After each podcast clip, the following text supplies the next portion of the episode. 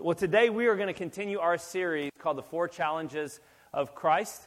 And um, in doing this series, one of the things um, one of the things we want to do is each week, each challenge builds on itself, right? And so I believe that Christ, if you follow along in the Gospels, you'll see that Christ always is challenging people. If we live a life without challenge, we're going to live a very weak life, right? You've got to have challenge. There's got to be resistance. There's got to be something that motivates and pushes you. And so Jesus understood that. And so Jesus was always challenging his disciples. And so I want to read today out of Luke chapter 5, verse 27.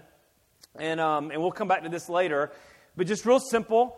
Later, as Jesus left the town, he saw a tax collector named Levi, also known as Matthew, for those of you that don't know, um, sitting at his tax collector's booth.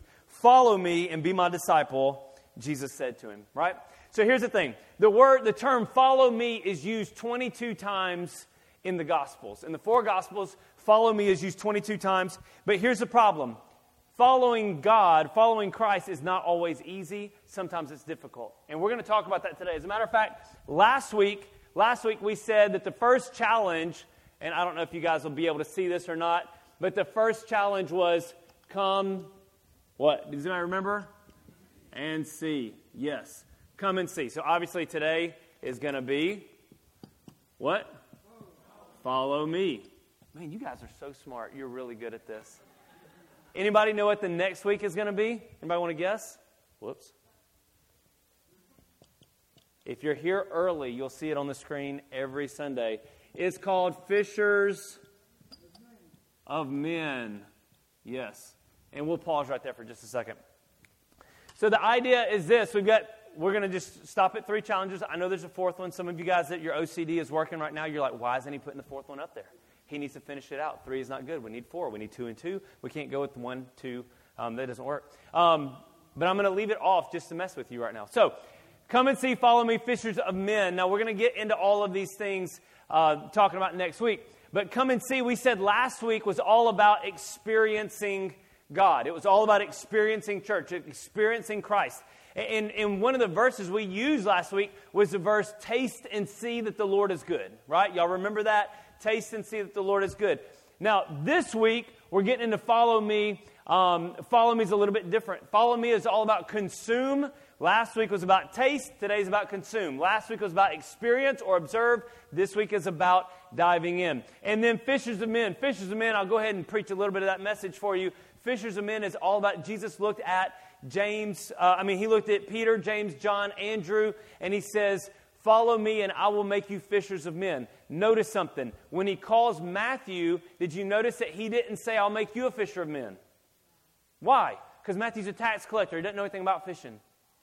He works with his brain. He works with his, with, with his pen, with his calculator, with his computer. He doesn't fish. So when Jesus calls you to follow him, then he wants to use what you already got in you, what your talents and abilities and giftings that he's already put on you. He wants to use those things to minister to other people. Right? So that's what Fishers of Men is all about. Notice this God never called me to lead worship. You know why? I can't sing to save my life. Like some of you, I hear you, right? And some of you do sing great. Some of you sing awesome. I'm just I'm messing around. God did not call me to lead worship. I can't sing. I can't play an instrument. I remember being in fifth grade and they took us into the music room and they gave everybody guitars and they said, We're going to teach you guitar today. And I couldn't make my right hand and left hand work at the same time. Like it just didn't, it didn't work. And they said, Well, this is an A and this is a B. And see, I don't know the chords. I don't know the notes or the numbers or the letters. I don't know. I don't even know what any of that stuff means. Sometimes we'll sit in the office and we'll be talking about the worship set, and, and I'll be sitting across from Jonathan, and I'll say, John, now you know right off the bat, I have no idea if you did good or bad today. But I do know this that one person sounded terrible. No. Um, so, so we, I don't know anything about music. So God didn't call me into something where I have zero ability, talent, or giftings. But now coming up, I knew how to talk. I mean, I could talk. My parents said whenever I was a little kid, whenever I was first born, I didn't talk at all. Believe that, right? Isn't that crazy? When I was first born, I didn't talk. Um, but then they said I didn't talk really until I was probably like three years old. And they said when I started talking, I was talking in full sentences. Like, like it's like I just held it all in as long as I could. And then all of a sudden, I just exploded with words. And so, so God called me into an area where I already had some kind of gift, talent, or ability. So that's what we're talking about next week. But here's the problem that I want to share with you this morning before we get started, and this is why I have the whiteboard, because I feel like as the church, as a representative of the, of the Christian church in America, I feel like we've done a disservice to people. Here's what I mean the Christian church in America is very good about come and see. We're very good about this. We want to help you come and see. And we'll tell you things like, you come on into church, there's no pressure. There, we're not going to come see you. We're not going to mess with you. We're not going to call you out. There's going to be no pressure. You come sit in the back, and all you guys sitting in the back are like, he's preaching at me. You come sit in the back, and it's okay. You don't have to get involved. You don't have to get plugged in. Just sit in the back and just observe, just watch, just chill, just hang out. And so that's why we have a lot of churches right now that are full of people that sit in the back theoretically. They may not be sitting in the back, but they just go to church, they watch, they leave. Their life is never transformed or changed. The problem with that is everybody that I see that follows Christ in the Bible has transformation happen in their life. So if we see it in the Bible, but we don't see it in the church, there's a disconnect somewhere, there's a problem and an issue. So the church is very good at doing come and see.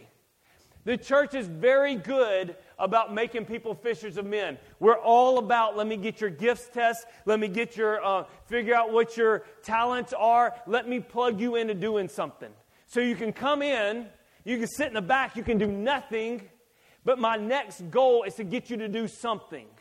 And if I can just get you to do something, then maybe, maybe God will do something in your life. I don't know. But what we've done is we've got a whole churches full of people again that came to see, they experienced a little bit, and then a pastor got them plugged into doing stuff, even though they skipped this step right here. They're not following anybody. They're not following anybody. And if they are following God, if they are following Christ, they're following on the, on the most basic level that you can follow without any kind of life change. Now, you're, you're probably sitting there thinking, you're painting a broad, you know, broad picture here. And I am. I get it. I'm just telling you, as a church, this is what we, this is what we do in America. No, in other countries, it's not like this necessarily. But in America, we want to cater to people. We want everybody to feel good. We don't want anybody's feelings to be hurt. So we just say, you come in and don't do anything, you just sit. Until you get comfortable. And when you get comfortable, then we're going to put you to work. And we're going to throw you in the nursery until you quit church altogether, right? it's so funny. I talk to our nursery workers and our leaders, and, um, and they say, Gabriel, we need to find some more people. We need to, you know, we're adding a new classroom. We've got to have more people to help us out with the kids. And, and I feel like, oh man, what, we must be doing something wrong because we've got, you know, these nursery workers are running ragged. And, and then all of a sudden, I, I talk to people from other churches. And every big church in town, you know what they tell me? We don't have enough nursery workers. I talked to one lady the other day. She said, I don't know the last time I was in church with my husband because I work the nursery every Sunday. And she said, and I'm not even one of the nursery workers. She said, I just show up and drop off, drop off my kid, and they say, You got to stay. I said, It might be your kid is the problem. They don't want to deal with that devil you're raising. We don't have any of those here.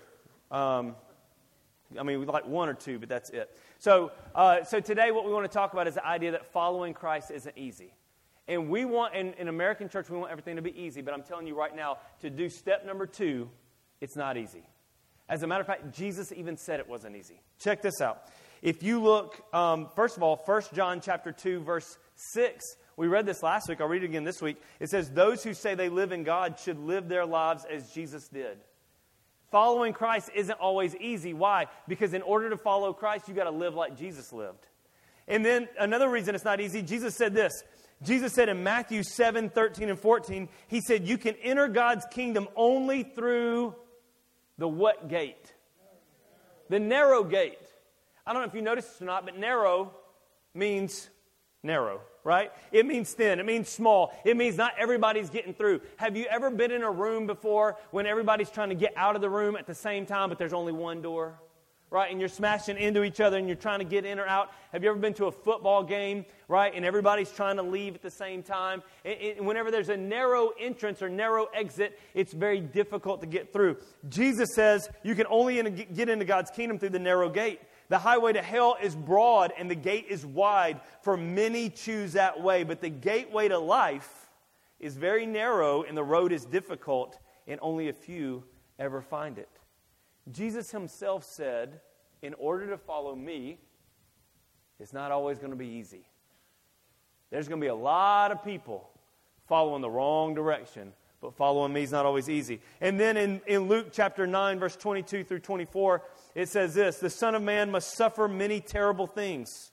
Take note here okay? I want you to pay attention because we're going to get down to verse um, 23 and 24, and you're going to be like, oh, yeah, I know that verse. I've quoted that verse, but you've got to look at the verse before it. 22 makes the rest of it make sense. The Son of Man, talking about Jesus, must suffer many terrible things. He will be rejected by the elders, he, the leading priests, and the teachers of the religious law. He will be killed, but on the third day he'll be raised from the dead. Then he said to the crowd, If any of you wants to be my follower, you must give up your own way Take up your cross daily and follow me. In other words, he's, he just gets through saying all the terrible things that are going to happen to him. And he says, if you want to be my follower, you got to do the same stuff as me. And they're sitting there thinking, wait, you just said bad things, right? It'd be like me telling you guys, hey guys, I'm going to go out today and I'm going to have a car accident. And after that car accident, I'm going to get out, I'm going to be limping down the road, and then a truck's going to hit me. And I'm going to get up from that truck hitting me, don't worry. But then I'm going to get to the Mexican restaurant, and I'm going to try to eat. And when I do, my credit card's going to get declined. And if any of you wants to be a good Christian, just do all the same stuff I do today. Nobody would take it. Like they would, the altar call would be empty, right? No, everybody would leave the church. Like this dude's crazy. And that's what Jesus said. If you want to follow me, you must take up your cross daily. You got to die every day and follow me. If you try to hang on to your life, you will lose it. But if you give up your life for my sake, you will save it. Another verse says this in order to follow Christ, he says, he says, if you love me, right, if you're going to follow me, you got to obey me. So in order to follow Christ, we got to obey him. We got to die, we got to obey. These are a lot of hard things. The last one I want to share is this out of John chapter 6. Now, I'm not going to put, hold on, don't put that up there yet. Sorry. Sorry, Lexi. I just threw a curveball at you.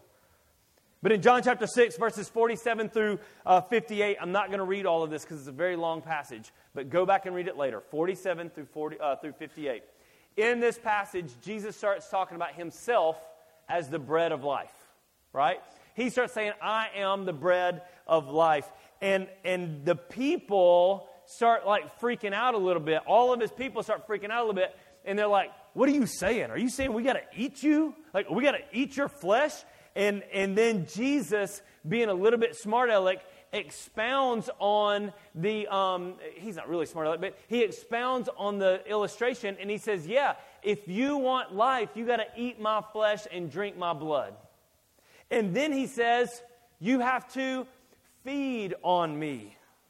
The idea meaning um, that they, they, in order to follow Christ, you have to consume his life. You got to you got to dive into the relationship with him. In other words, if he was a piece of bread, if he's the bread of life, then it's not just a, a bread that you look at. It's not bread that you hold. It's not bread that you throw around. It's bread that you eat. In order to satisfy your hunger, you got to eat the bread. Does that make sense?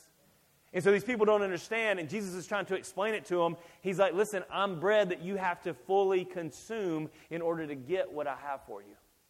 And the people didn't get it they didn't understand. So in John 6 60, now we can put that up there, the Bible says this many of his disciples, notice that it doesn't say randos in the crowd. Many of his disciples, people that were following him, said, This is very hard to understand. How can anyone accept it? By the time we get down to verse 66, it says, At this point, many of his disciples turned away and deserted him. Let me tell you something. In order for us to accept the challenges that God has for us. This one isn't super hard. This one is difficult. Now, I know you want me to preach a message that says following Christ is easy. I know you want me to preach a message that says all you got to do is raise your hand and pray the magic prayer and everything's going to be, going to be hunky dory and it's going to be great for you the rest of your life. But I'm telling you right now, Jesus says it's not easy. And if He says it's not easy, we need to pay attention. We need to pay attention. I know we always use gym illustrations because most of us all work out together. But I was at the gym the other day and I was coaching, and someone said, This is hard. And I said, Yeah, it's supposed to be hard. You're at the gym, you're working out, right? It's not supposed to be easy. If it was easy, you wouldn't grow. And so we need to understand the same thing as with our, our walk with Christ. So, how is it that I start following Him? How can I make that decision to accept the challenge of following Christ? I'm glad you asked because there's a couple of steps. In John 3 3, Jesus says this I tell you the truth, unless you are born again, you cannot see the kingdom of God. So we have to be born again in order to follow him. What does it mean? What does it mean for me to follow Christ? Here's what it means it means I have to be born again. Jesus doesn't say saved. The Bible doesn't say that we're saved. It says we are born again.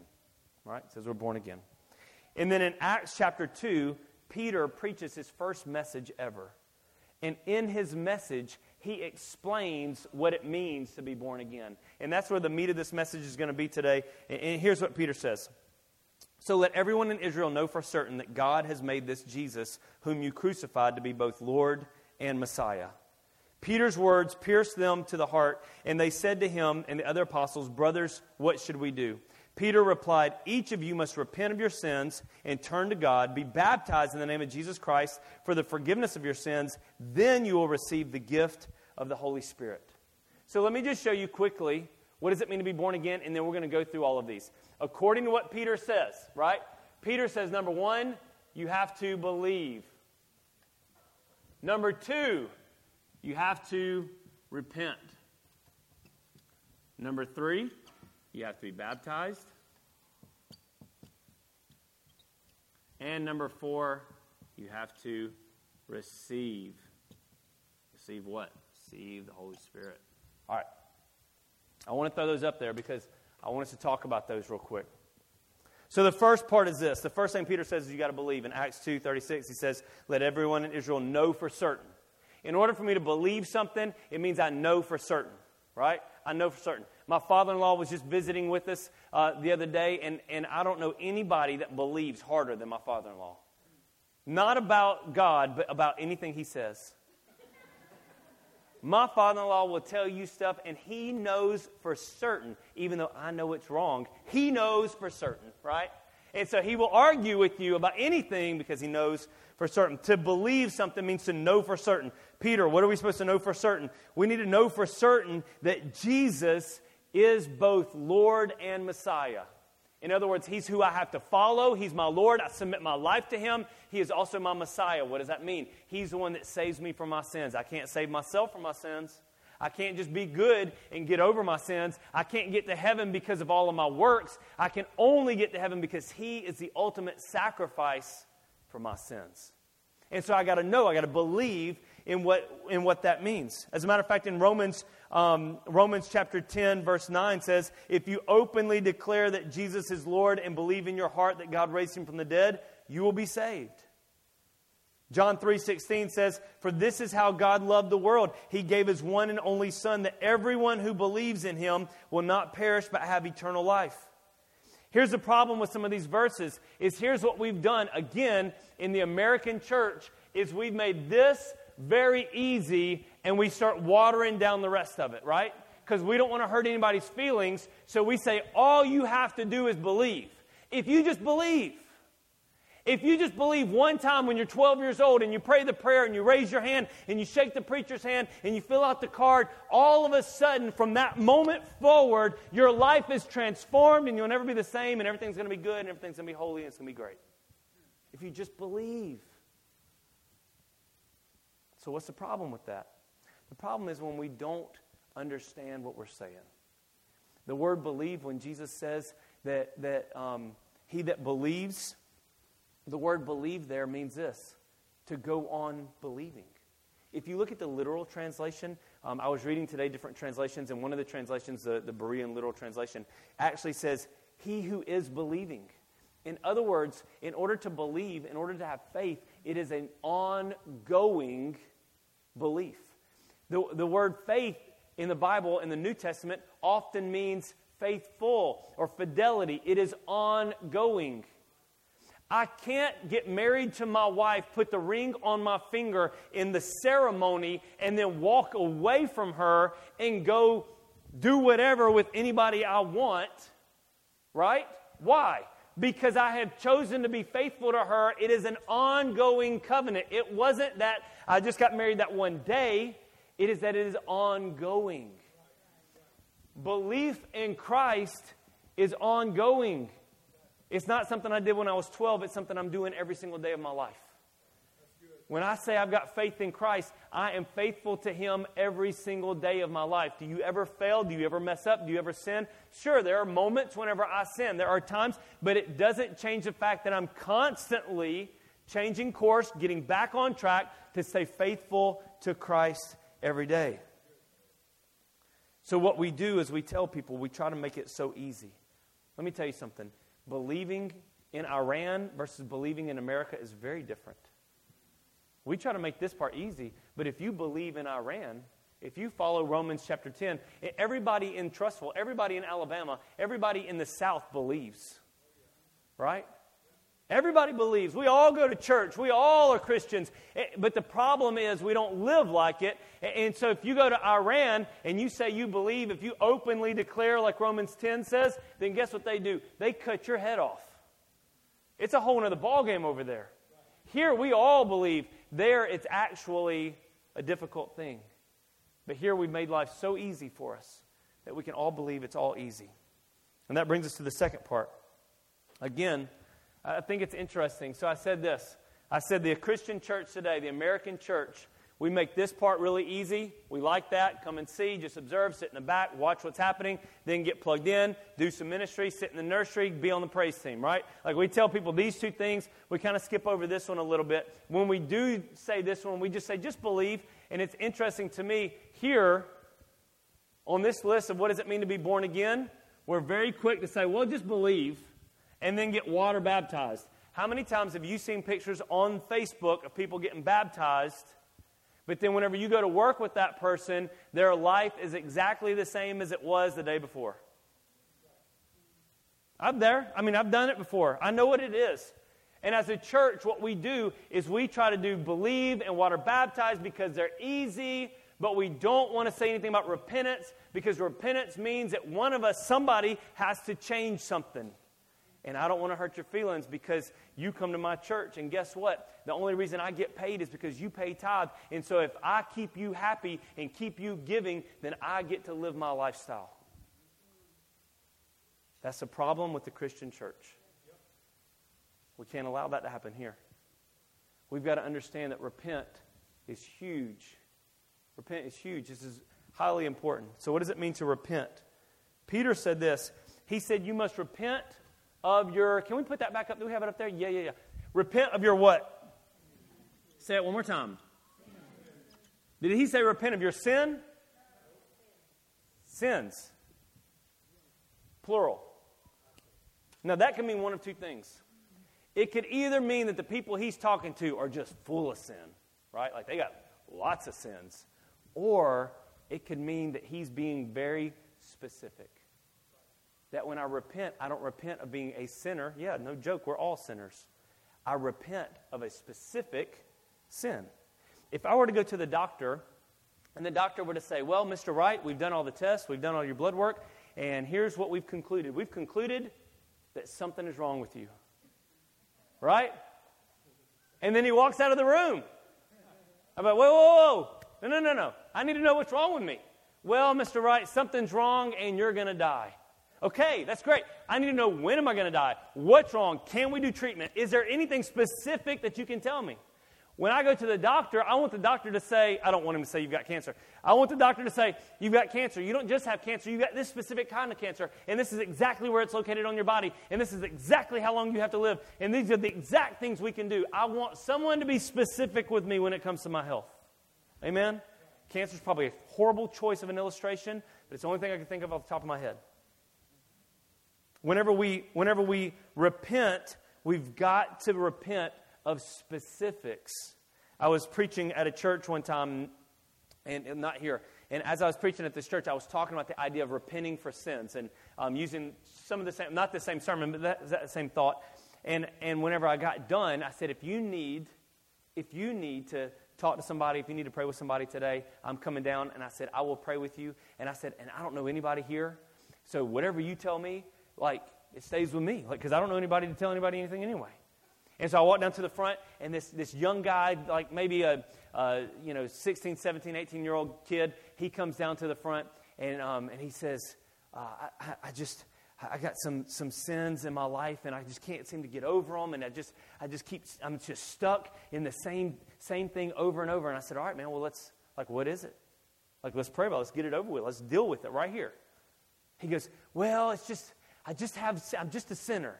I said, no, no, no, I get it. I know you're a sinner. Like, we're all sinners. What is it? Like, what can we deal with to help you? How can I pray with you specifically? Well, just, just pray for my sin. And I said, buddy, I'm going to pray for you. But here's the problem you will stay in that sin until you're willing to deal with it specifically. I said, it'll always be a problem for you. And I said, so I'm, I'm going to pray that you have the courage to talk to somebody about your specific sin. I'm not going to pray that you get over it because it ain't going to happen. The Bible says this in John, 1 John 1 9, if we confess to God, then he forgives us of our sins. But in James 5 16, it says if we confess to each other, we find healing for our sins. My suggestion to you today is to learn to confess to someone. Make confession a lifestyle. Don't make it a one time thing. Find someone that will keep you accountable, somebody that will love you, somebody that will see your blind spots, somebody that you can go to and say, hey, here's everything in my life. I'm going to lay it all out for you. You help me get over it. As preachers, preachers are the worst about this, and that's why you see so many preachers fall to all kinds of different sins, embezzling and sexual sins. Why? Because we feel like there's no one we can talk to because no one understands, because I still got to get up and preach no matter what happened on Thursday, right? So, as a pastor, I've got people in my life that I have to be completely open and honest with. I have to tell them everything. It's important for me to be able to confess on a regular basis. It's a good thing for me. Why? Because I know God will forgive me, but I need healing. I need to get over it. I don't need to stay in it. The other thing about repentance is not only does repentance require confession, but repentance requires change. In Matthew 3 8, uh, John the Baptist said, Prove the way you live, prove by the way you live that you have repented of your sins and turned to God. In other words, there is a fruit of repentance. When I repent, there should be something different about me in that area, right? If I've got a sin, if I've got a specific sin that I confess to my brother and I say, hey, here's my specific sin, pray with me about this, let's get over this, then there should be some fruit of that repentance. There should be some kind of change. What I don't want to see is I don't want to see all the pictures of you getting baptized in water, and then the next picture you post is you getting, you know, trashed on a Friday night. Where, where's the change? What was the point? All you did was get in a tub with another man, and that's weird. Don't do it if you don't mean it, right? Like, let's have some life change. I'm not saying you got to be perfect. I'm not saying the minute your head pops up out of the water, then you're a holy angel of God. What I am saying, though, is there should be growth. There should be movement. There should be something like the Bible says we grow from glory and glory until we get to the image of Christ. I may not be in his image right now, but at least I'm moving closer towards him. How? Through repentance. Through repentance. Then the other thing about repentance that it requires us to continue. It's got to become a lifestyle. We were talking in staff meeting the other day, and I was talking about this. I was talking about this to the staff, and and um, and, and one of the things that came up was is I don't think people. Someone asked me this question. They said, I don't think people understand repentance. Can you explain repentance? Because we're so used to we're so used to the thought of repentance being from. See, there's some churches. Some churches focus on believe. There are some churches that only focus on repentance, right? They get their Bible out and they thump that Bible and they're telling you you're all going to hell. You're all a bunch of devils. And, and right, so so some and so our mindset when I say repent, sometimes that's what we think. That's what we think. But you need to understand what is repentance. Repentance just literally means, and Paul, I mean Peter says it here. It means to change your mind about something. So I changed my mind. I thought this was okay. I thought this was good for me. But now I'm going to change my mind. This is no longer good because it is revealed to me that now this is probably sin. So I'm going to turn away. And where do I go? I pursue God. I pursue what God has for me, right? So that's all repentance is. So if you're scared of the word repentance today, all it literally means is to change your mind and go after God. You can use repentance in your family, in your marriage. Listen, if more marriages use the term repentance, they would probably have a much better life. My wife and I have conversations sometimes that are not always easy. And I can say this because she's not in here today, she's in kids. I can say whatever I want today, I can get away with it. Except some of you jokers go tell on me. So, one of the things my wife and I do is we'll have these conversations, and in those conversations, one of the things she says is, is she says, I'm tired of having the same conversation over and over. And I know what that means. It means, Gabriel, you keep doing the same thing over and over, right? So you need to learn how to repent. And I'll tell her. The other day, we had this conversation, and, and I said, okay, I repent. I want to change. I see, I understand that what this is, is not the way we want to go. This is the way we want to go, and I want to make that change. Then I show the fruit of repentance uh, by going out and doing so. One of the things she's real big on is let's do a devotional. And I'm not good. Like I preach for a living. I don't want to preach at home too, right? And so I think I just don't even think in that realm. And so the other day I was like, okay, look, I'm to I'm to show fruit of repentance. So I went out and I bought a devotional. Like I, I looked up devotionals on YouTube. I did whatever I could to say I'm to show fruit of repentance. And then I actually used the devotionals. Everybody can buy them. It's about using them. I learned that lesson the hard way too. Psalm 51, 17. This is as after David, King David, has slept with another man's wife, got her pregnant, First of all, super creepy. He's peeping on her from the top of his roof. He's watching her take a bath, then sleeps with her, gets her pregnant, and then murders her husband. Terrible story. None of you have done that in here today, I hope. But I want you to notice something. David repents, his life is changed. Psalm 51, if you ever read all of Psalm 51, that's his prayer of repentance. Here's what he says in verse 17 The sacrifice you desire is a broken spirit. You will not reject a broken and repentant heart, O God. To have a repentant heart means that my heart is always repentant. It's not a one time repentance, it's an everyday repentance. So when I go to God in the mornings, when I was down here during worship today, one of the things I was doing, I had my hands up because John's singing a song about surrender or Becca singing a song about somebody singing about surrender. And I, I raised my hands and I said, God, I surrender everything I have to you. I give you everything I've got. And if there's something in me today that's not right, then I want to change. I want to repent. I don't want to stay the same. I want this to be a continual part of my life. The more I do it, the better I'm going to be at it. Think about driving. This morning we were at the house, and now our, our house looks like a car lot because now my son's driving, so it's an extra car. And, and so, so there's a car in the driveway, and, and Gabriel's trying to back out. And right off the bat, I said, Gabriel, just listen, make sure you don't hit the car in the driveway. Like there's plenty of room. You shouldn't have to do a lot. Just don't hit the car in the driveway. Shouldn't have said that. Should have left it alone. But I did. I said it. I put pressure on him. And what did G2 do? As soon as he cranks up the car, he starts cutting the wheel. Does he cut the wheel a little bit? No, my man cuts it all the way. So we take off, and when we take off, it's up on the curb. I'm like, bro, you're going to hit the wall of the house. You got to adjust. You got to make some correction. So he cuts it all the way the other way, and now we're headed straight for that other car. And I said, dude, you're going to hit the car. You got to just a, little adjustments, just little adjustments. We finally made out. I said, now listen. After we started getting out, we got past the car. I said, now listen, I'm going to go ahead and warn you. You're driving through our neighbor's yard, and you're going to fall off the curb. Like, that's going to happen. There's nothing we can do about it. He's like, okay, Dad. Boom, boom, boom. We hit the curb, right? When you're driving, it's not about can I turn the wheel the whole way all the time. You have to learn what? You have to learn to make adjustments, little adjustments. When you're driving down the interstate, you just make little adjustments. I went to the I went to the therapist about my shoulder, and one of the things she said is driving is one of the worst things for your particular injury. I said, "Why?" She said, "Because you're constantly doing this. It's the little things that will hurt you sometimes." Now that doesn't mean I'm, that has nothing to do with you being hurt. Hurt has nothing to do with it.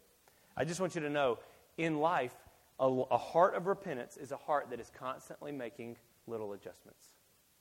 It's a heart that says, hey, I see this is wrong. Before it gets out of hand, before G2 runs me into a wall, I'm going to make a little adjustment. I'm going to make a little adjustment. Now, the first time you repent, the first time you go to God, maybe it's big stuff. But after a while, you're going to find it just being little things. The first time you go to God, it's like some big full blown sin you got to deal with. But after a while, it's God, let me just have a better attitude about that before I ever get into that. It's just little adjustments that we start to make as we learn to have a lifestyle of repentance. I've got to hurry. The third one is this we got to be baptized. I'm not going to stay long on this one, um, but this baptism is talking about a baptism in water. Why do we do that? We do that because it is a public display of our identification with Christ that he was dead, buried, and raised again. And it's public display of me showing every showing the whole world that the old man, the old lifestyle that I was living has been killed, has been buried under the water, and whenever it came back up, I came up brand new. Right? I came up a new man. I'm not going to spend time on that. We've got lots of sermons out there. My dad preached a really good sermon a few months ago about water baptism. You can go check that out back in the summer. The last one I'm not going to spend a lot of time on because we're going to do a whole series on the Holy Spirit uh, next month. But the fourth thing that he says is you have to receive the gift of the Holy Spirit. Now, this one's a tough one. This one's a tough one. And I'm going to tell you why. Because what we tell people is in church, we say, if you believe, all you got to do is just believe. Say the magic prayer, right? If you believe, then the Holy Spirit lives inside of you immediately. Now, can that happen? Absolutely, it can happen. But the way I'm reading Peter, the way I'm reading the Bible, says that you believe, you repent, you get baptized, you receive. Now, baptism can move around a little bit. But let me tell you something. I personally, according to what I'm reading, and you can take this as Gabriel's opinion, you don't have to believe it, doesn't bother me. I don't know that the Holy Spirit wants to live somewhere that's unrepentant. I don't know that He wants to go into a heart that's not willing to change. Because last time I checked, the Holy Spirit's all about change. He's all about transformation. He's all about power. He's all about love. And if He steps into a heart that doesn't love, I don't think He's going to like that. Here's one thing we, we preach a lot about the Holy Spirit. We'll get into it next month. The Holy Spirit gives us power, the Bible says, to be a witness. The Holy Spirit gives us fruit right? Love, joy, peace, patience, kindness, all the fruits. He gives us fruits, He gives us gifts. We've got all that stuff. But here's the one thing that I want to focus on for today's message, and then we're going to close, is that the Holy Spirit shows us right and wrong. Now, this is a verse that I, I really, really like. It's in John 16, 8. I quote this a lot, right? It says this Jesus is doing this whole thing on the Holy Spirit. But here's what he says in John 16, 8. He says, And when he comes, talking about the Holy Spirit, he will convict the world of its sin and of God's righteousness and of the coming judgment. So I want to just focus on the first two things he says. He will convict us of what? Of sin, but he also convicts us of righteousness. Now, we get a, the word convict gets a bad rap because you convict people that are guilty, right? And, and then you call a guilty person a convict, right? But really, the word convict there just means convince. That's all it means. So if, if you were to go to court and you get convicted, what happened? You convince, or someone's lawyer convinced the judge and the jury that you were guilty. The word convict just means convince. So whenever you read it with the mindset of that word means convince, now I can read it as the Holy Spirit will convince us of our sin. He will also convince us to do righteousness, to do right things. So the Holy Spirit, I feel like, is constantly in our life doing what? As I reach over to do something I shouldn't do, He's speaking to my heart saying, hey, don't do that. Don't do that. Put that down. You know what would be better? If you go over here and you tell this person you love them. You know what would be better? If you go pray. You know what would be better? If you hug your kid instead of, you know, be a smart aleck to your kid. Whatever the case is. The other day I was at the I was at the Ace Hardware store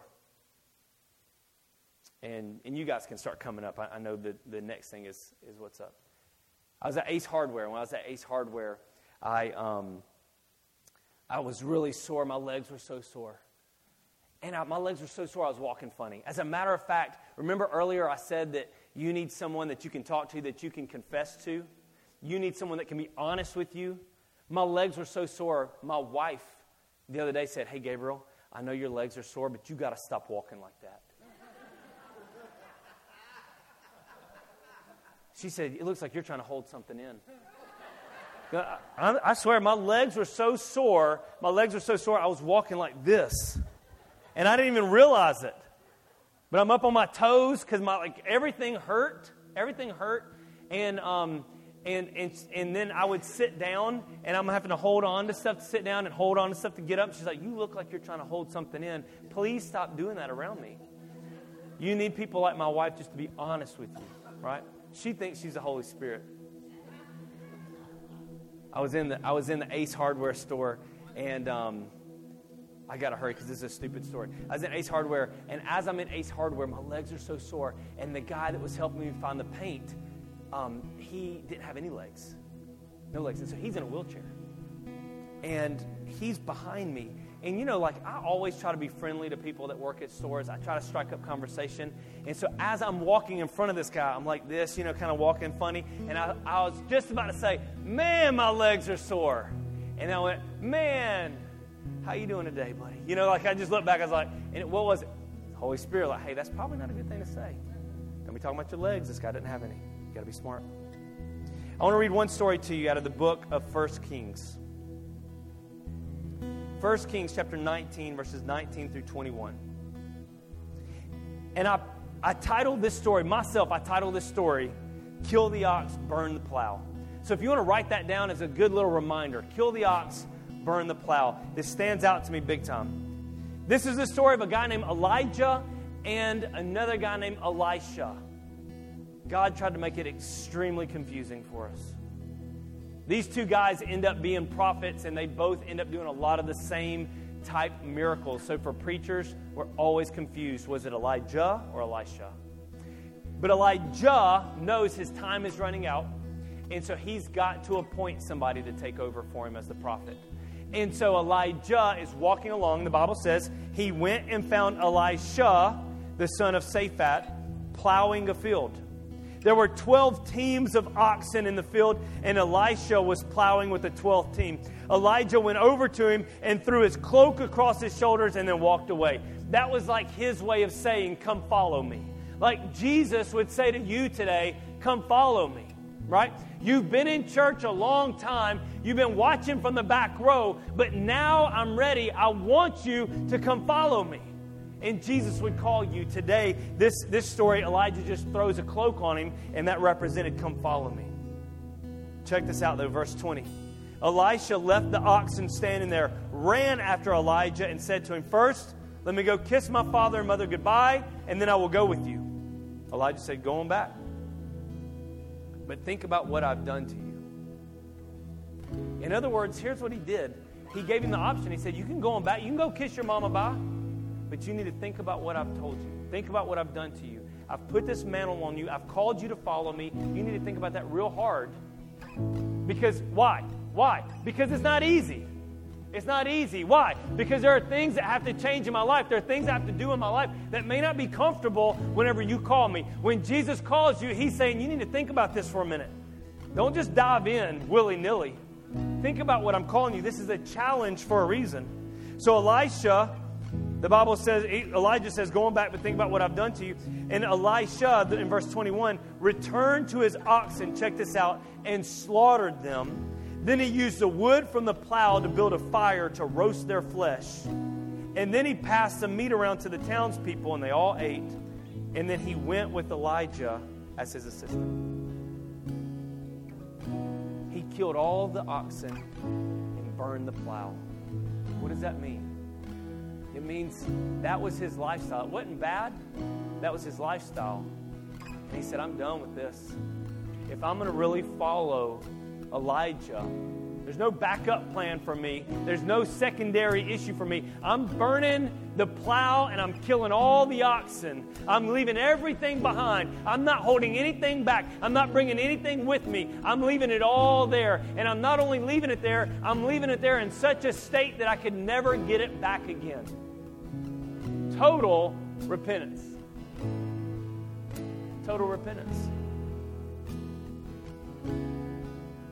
Luke chapter 5, and you can stand up with me this morning.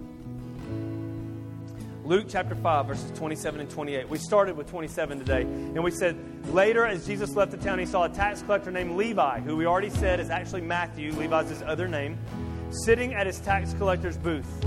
Follow me and be my disciple, Jesus said to him. Look at verse 28, though. 28 is key. So Levi got up, left everything, and followed him. This is easy. This is easy. This is fun. Fishers of Men is fun. We get to do stuff, man. Get to be on the worship team. I get to greet people at the door. This is fun. This is easy. This is fun. This is hard. This is a challenge. Is a challenge. And the only way to do this is to kill the ox and burn the plow. The only way to do that is to be like Matthew and say, I will leave everything behind to follow Jesus. So, my question for you today is for some of you, what's holding you back from really following Jesus? Not what's holding you back from coming to church. You're obviously here, nothing held you back today. Not holding you back from, from just believing in Him, just, just knowing that He exists. And not holding you back from that, you're, you're already doing that. But what's holding you back today from leaving everything and following Him? What's the ox you need to kill today? What's the plow you need to burn today? What's the issue you might need to repent and change of today? What are the things that are holding you back? See, the challenge for you today is to come follow him. Not me, follow him. And I believe Jesus wants each and every one of us to follow him. There's no one person in this room more special than another. We're all in the same boat, myself included. He's calling every one of us to follow him. And listen, he's not calling us to follow him one time. He's calling us to follow him every single day. Faithful, obedient, every day. Every day. Making those course corrections. Why don't you close your eyes with me this morning and let's pray before Bobby comes up and dismisses. Lord God, we just come before you this morning, understanding that we are um, not perfect we need a Savior. We always need a Savior, God. We always need a Messiah. For some of us today, we walk into this room and we've got sins in our life and we're not really serving you at all. We're not following you at all. And what we need today is that Messiah. We need that sacrifice for our sins. We need to just believe that you died on the cross and rose again so that I could be forgiven. You were the sacrifice that was required because the Bible says that sin deserves death. You were the sacrifice required for me to be forgiven of my sins. So, God, today I do say I believe. And if you don't know Christ today, if you're not serving Him today, if you're not following Him at all today, then this prayer is for you. You do need to come before God today, even on your own. You don't need me to, to say the prayer for you. You don't need to repeat anything. You need to come to God today and you need to tell Him that you believe. You need to tell him that you believe in his sacrifice. You believe in his love. You believe in that reckless love that looked at us even while we were still sinners and he died for us.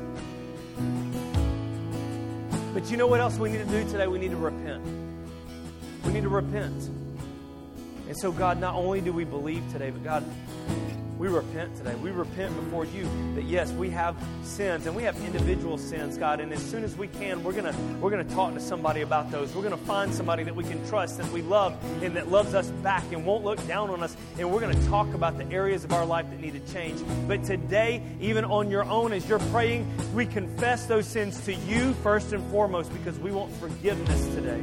We want forgiveness this morning. We want to be cleansed of our guilt and our shame. And God, we want to walk out of this place brand new creatures. So if that's you this morning, you pray that prayer. You, you pray that prayer on your own today. And you believe in your heart confess with your mouth that He is the Lord.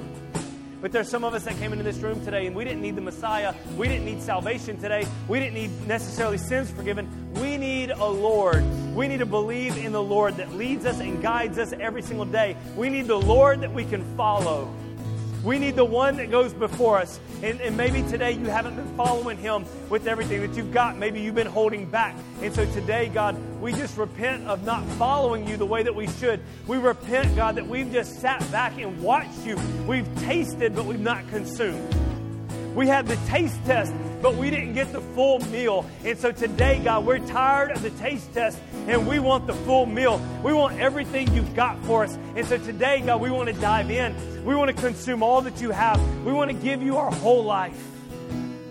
We want to follow you with everything that we've got. We want to kill the ox and burn the plow. We want to leave everything like Matthew did and follow you. So, God, help us to walk in that obedience today. Help us to walk in that obedience today. In Jesus' name, amen.